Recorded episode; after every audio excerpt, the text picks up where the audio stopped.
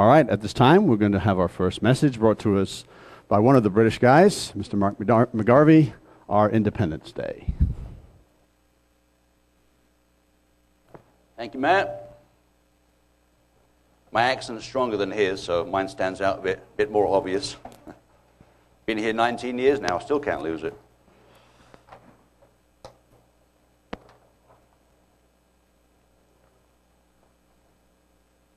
So this weekend, we, uh, we celebrate July 4th, and that's technically tomorrow, uh, our Independence Day in the United States of America. Probably my favorite uh, American holiday, along with Thanksgiving, I think. They're kind of tied. Um, but it's a, a, day of understanding who we are as American citizens, uh, where we came from, and where we're going. It's also a way for us to see that we live in the greatest and freest country in the history of the world. We are Americans and we're proud of it. But, you know, another Independence Day is coming. Our true Independence Day will be the day Jesus Christ returns and sets the world free from the worst oppressor of all time, Satan the devil. When Christ returns in all his glory, with the world watching in amazement, he will liberate us from our bondage, and then we can all work together to rebuild this planet in the glorious kingdom of God. But there's another aspect that is just as important in the sense that we have the greatest citizenship in the world right now, but that pales in comparison when we attain our heavenly citizenship at Christ's return. As the apostle Paul says in Philippians 3:20, our citizenship is in heaven, where we will be transformed from our lowly bodies to awesome spirit beings at Christ's return. So my story of becoming a U.S. citizen, because I am a U.S. citizen, um, I met my wife Darla at, at summer camp in England, or Scotland technically, 1996. And we got married over here 2001, July 7th, which is just a couple of days away, our 20th anniversary. And uh, by the way, that day of our wedding, it was 102 plus humidity. And we had an outside wedding. Not very smart, right? And uh, I was dressed in my tuxedo. She was wearing her dress. We had a big industrial fan behind us, behind the gazebo, and all it was doing was blowing hot air around everywhere. So uh, my family couldn't believe it. Um, but there you go. That's, that's Oklahoma in July. But, um, you know, so after we got married that first year, we went back to England for a year and a year was all she could do. That was enough. I Had to come back. But of course, that first year of our marriage, 2001 through 2002, 9 11 happened. And that really slowed the process down of, of people coming over here because they, they change everything. So um, I got my, my green card and all the rest of it, as Matt will know about all that, that whole process. Um, and uh, we moved over here August the 1st, 2002. And uh, and it, what you have to do with the green card is every three years you have to go back down to Oklahoma City or wherever your nearest citizen uh, or um, place that you can get that stuff renewed. And that's what I did for the first couple of times. Um, then 2009, on April 15th, I became a U.S. citizen. And we had a service down in Oklahoma City at that same uh, building down there. Um, so for the last, you know, 12 years, I've been a U.S. citizen. And, you know, for me, it was a big, big decision to emigrate here and move here, but I'm very glad I did because this is, like I said, the greatest country in the world and the best place to raise my kids. Um, and both my teenage children are at school in Sapulpa. My daughter is here today. She's in the class right now. But, um, no, as, as, a, as an immigrant who came here legally and did it the right way, we we feel very strongly about attaining our citizenship the correct way. It costs a lot of money, thousands of dollars. It took a lot of time, thorough background checks, as Matt will know, to attain to that. Um, a ton of paperwork. And maybe someday that'll all be on computer, but 2001, 2002 was paperwork. And it makes you all the more appreciative of coming to this country. And uh, I'm thankful that God blessed me to be able to do that. And uh, as a little side note, I remember, I may have mentioned this in another message a few years ago, but my brother Dan, I remember, I've always loved America since I was a kid anyway, and watched the American movies and watched American TV shows like Knight Rider and Dukes of Hazzard. Um, loved those shows. And then, uh, but I remember when I was about 10 or 11, we were playing, and he reminded me this on my wedding day, that I said, one day I'm going to go and live in America and drive a Mack truck. And because I loved cars and trucks when I was a kid. And I am a truck driver. And there was a spell there 10 years ago where I drove a tanker truck for six months, and it was a Mack truck. So my dream had come, finally come true. yeah, so I drive a Volvo truck now, which is a nice uh, Scandinavian truck. But uh, yeah, yeah, so here I am, and here we go. Now, actually, it's, it's interesting. Yesterday, I, I, saw a news, or I heard on the radio at work, about um, citizenship um, class or thing they'd have, ceremony they'd had. I think it was in Oklahoma. And they briefly spoke to uh, a lady from Iran. And I remember she mentioned this statement. She loved the fact that she was here, the, the, the government, the people, the freedom. Now, a lot of people can debate about the government part of it right now, but um, I thought that was an interesting way of putting it. The government, the people, the freedom. And especially for someone coming from Iran, I bet that freedom really is precious, you know. So, um, so like I said, I'm glad to be here. Been here 19 years now, and uh, I'll be here for many, many more. So 400 years ago, when the, the pilgrims started landing here by the, by the boatload, some of them were escaping religious persecution in Europe. Uh, Queen Elizabeth I uh, would have people put in prison if they did not belong to the Church of England back then. And in the rest of Europe, it was the same story with Catholicism for the, the Spanish, the French, the Germans, and so on, until the uh, Reformation when most of the Germans became uh, Lutherans. Um, the pilgrims wanted somewhere where they could start over without worrying about the king or a big government telling them how they should or should not worship, of course. The quest for freedom and liberty in America led to the founding fathers coming together to write the Declaration of Independence and the Constitution. And I believe God inspired the writing of the Declaration and the Constitution because he brought these incredible, intelligent men together at that time, brilliant men like Benjamin Franklin, Thomas Jefferson, John Adams, um, Patrick Henry. James Madison was there as a younger man. Alexander Hamilton would come along. And of course, the, the great leader, George Washington, of course, the general. So those, and those 56 signers of the Declaration of Independence knew they were signing their own death warrants by doing that. They would be hung. Treason. But they believed that the time had come to make a stand against a tyrannical king, and they had to form a country independent from Great Britain. And Samuel Adams said it well. John Adams, his older cousin, three years before the revolution, so I guess about 1772, um, began when he said, quote, If men through fear, fraud, or mistake should in terms renounce or give up any natural right, the eternal law of reason and the grand end of society would absolutely vacate such renunciation. The right to freedom being a gift of Almighty God, it is not in the power of man to alienate this gift and voluntarily become a slave. Very, very true. And John Quincy Adams, John Adams' son, who would also become president one day, he once said, quote, The highest glory of the American Revolution was this. It connected in one indissoluble bond the principles of civil government with the principles of Christianity. I like that quote. End quote. So the principles that they set out with at that time or at the start were good ones. Most of the leaders in government at that time were Christians. And not, not Christians that wore on their sleeves, they were church going Christians that believed in these ideals and principles. And I think they tried and believed in what they were doing. They truly did. As many of them have, it's been written down in the annals of history.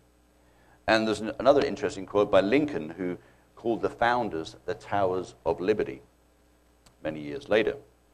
So, and I think the same could be said of us. We know we're not perfect. We all have our, our faults, but we're trying to be better people. Good Christian people who are striving to live a Christ centered lifestyle. And I believe Jesus Christ will, turn, will return, and I pray that day is soon. So, in a way, we have a constitution now, though. The Holy Bible, our guide, our directive on how we should lead our lives, as well as showing us by the words of Jesus and his disciples what lies ahead in the kingdom in his government. And our system right now, here in America, is the best that man can do, I think, on earth, in the sense of um, a government and how people should be free and try to do the best we can. So let's turn to uh, my first scripture today. Let's go to the book of Isaiah, chapter 9, verses 6 and 7. And this is one that we read at the Feast of Tabernacles every year in the holy days because it's, it's, it's that kind of, has that kind of feel about it. But let's read Isaiah chapter 9, verses 6 and 7. There you go. Okay, verse 6.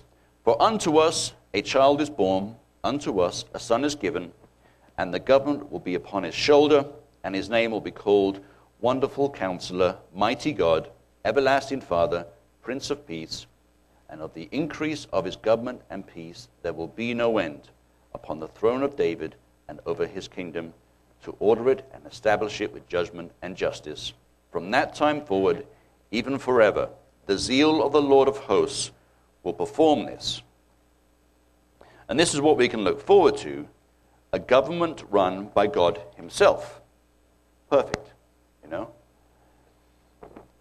Um, it will be perfect because He is perfect, and everything He says and does and touches is perfect. And therefore, we will become citizens of the kingdom of God. A beautiful and glorious future awaits us. We can all work together as brothers and sisters with Jesus Christ at that time himself. He will be there as our older brother, brother to help rebuild the world, because it will be destroyed after the tribulation and the end times. Um, rebuild the world and teach its inhabitants the true word of God. But our independence can be looked at in two ways. One, we're baptized, and being baptized with the Holy Spirit will help us fight the shackles that this world wants to put us in now. And secondly, secondly, when Christ returns and we become spirit beings, we, we then shed this physical body with all its frailties and weaknesses and attain both our spiritual and physical independence from this world.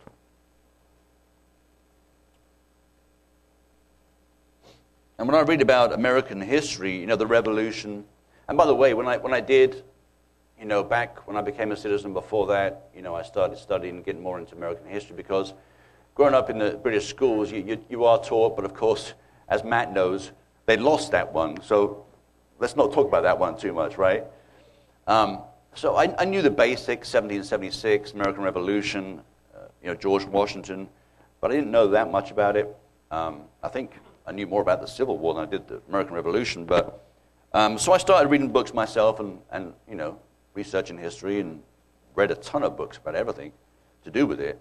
Um, and because of that, my favorite American historical character is George Washington for what he did, both his uh, his natural leadership he had um, of being the general for the Continental Army and then becoming the obvious choice for the first president of the United States. And what an example he made then for future presidents to serve two terms and then voluntarily step down because they wanted him to be king.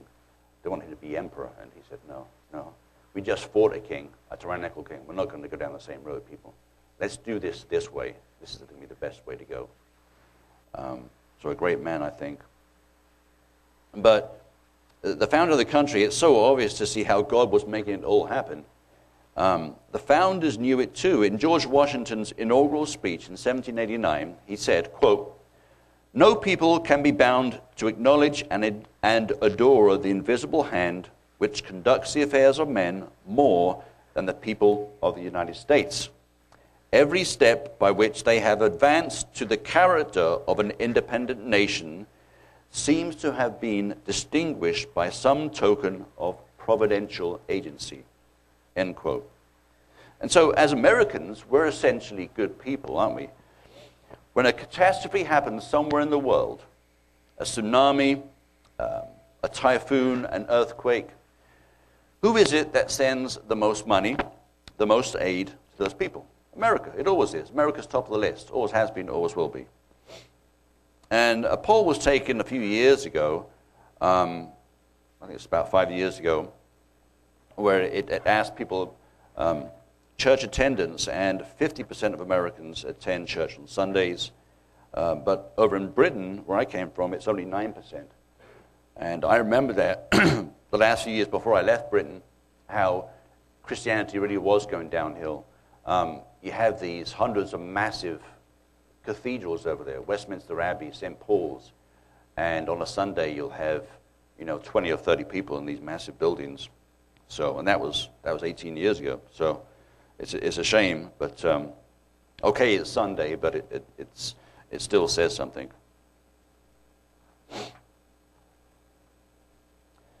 So, this weekend, as we think about our freedom and this great country we live in, we can be thankful that we can gather together as a church and worship and praise God with our freedom and um, you know, the First Amendment. But we must also pray, Thy kingdom come, for Christ to return and set up His awesome government and kingdom. Again, Christ gives us that independence, that freedom. So let's turn to a couple of scriptures here just to go over that and uh, kind of conclude here. Uh, let's just briefly go to um, book of John, chapter 8, verse 36, briefly. John chapter 8, verse 36, where Christ said, um, Therefore, if the Son of Man makes you free, you shall be free indeed. Let's go over to 1 Peter chapter 2, verses 15 and 16. 1 Peter 2, verses 15 and 16. For this is the will of God, that by doing good you may put to silence the ignorance of foolish men, as free, yet not using liberty as a cloak for vice, but as bondservants of God freedom in Christ must be used wisely. Is our example, the greatest example. And I'm going to conclude with uh, book of Galatians, chapter 5 and verse 1.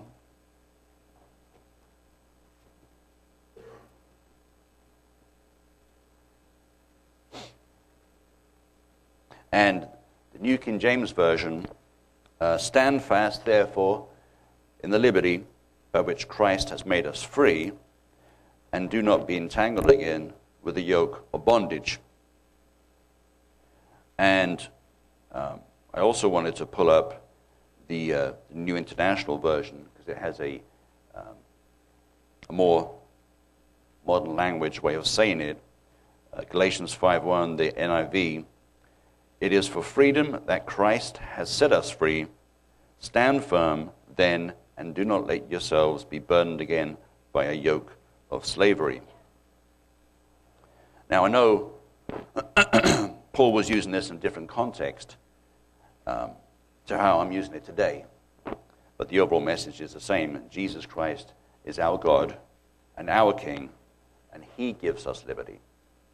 He gives us liberty now, and He has promised eternal freedom in the future. And that's the greatest gift of all is that eternal salvation we attain in the kingdom. And you know, one day we will live in a world of peace, um, beauty, and freedom. We have the kingdom of God to look forward to, um, to work toward, and to pray for. And like I said earlier, you know, I continually pray, Thy kingdom come. But it is also, it is also good um, to look at this great country of ours now The divine hand of providence has been guiding us since its formation 245 years ago, since that great day of July 4th, 1776. And yes, we've had our ups and downs, the good times and the bad times in this country. But, uh, you know, I, for one, will gladly say, God bless America. I love this country. I always will. And uh, I pray that uh, we can just celebrate today and have a good weekend and, you know, think about July 4th.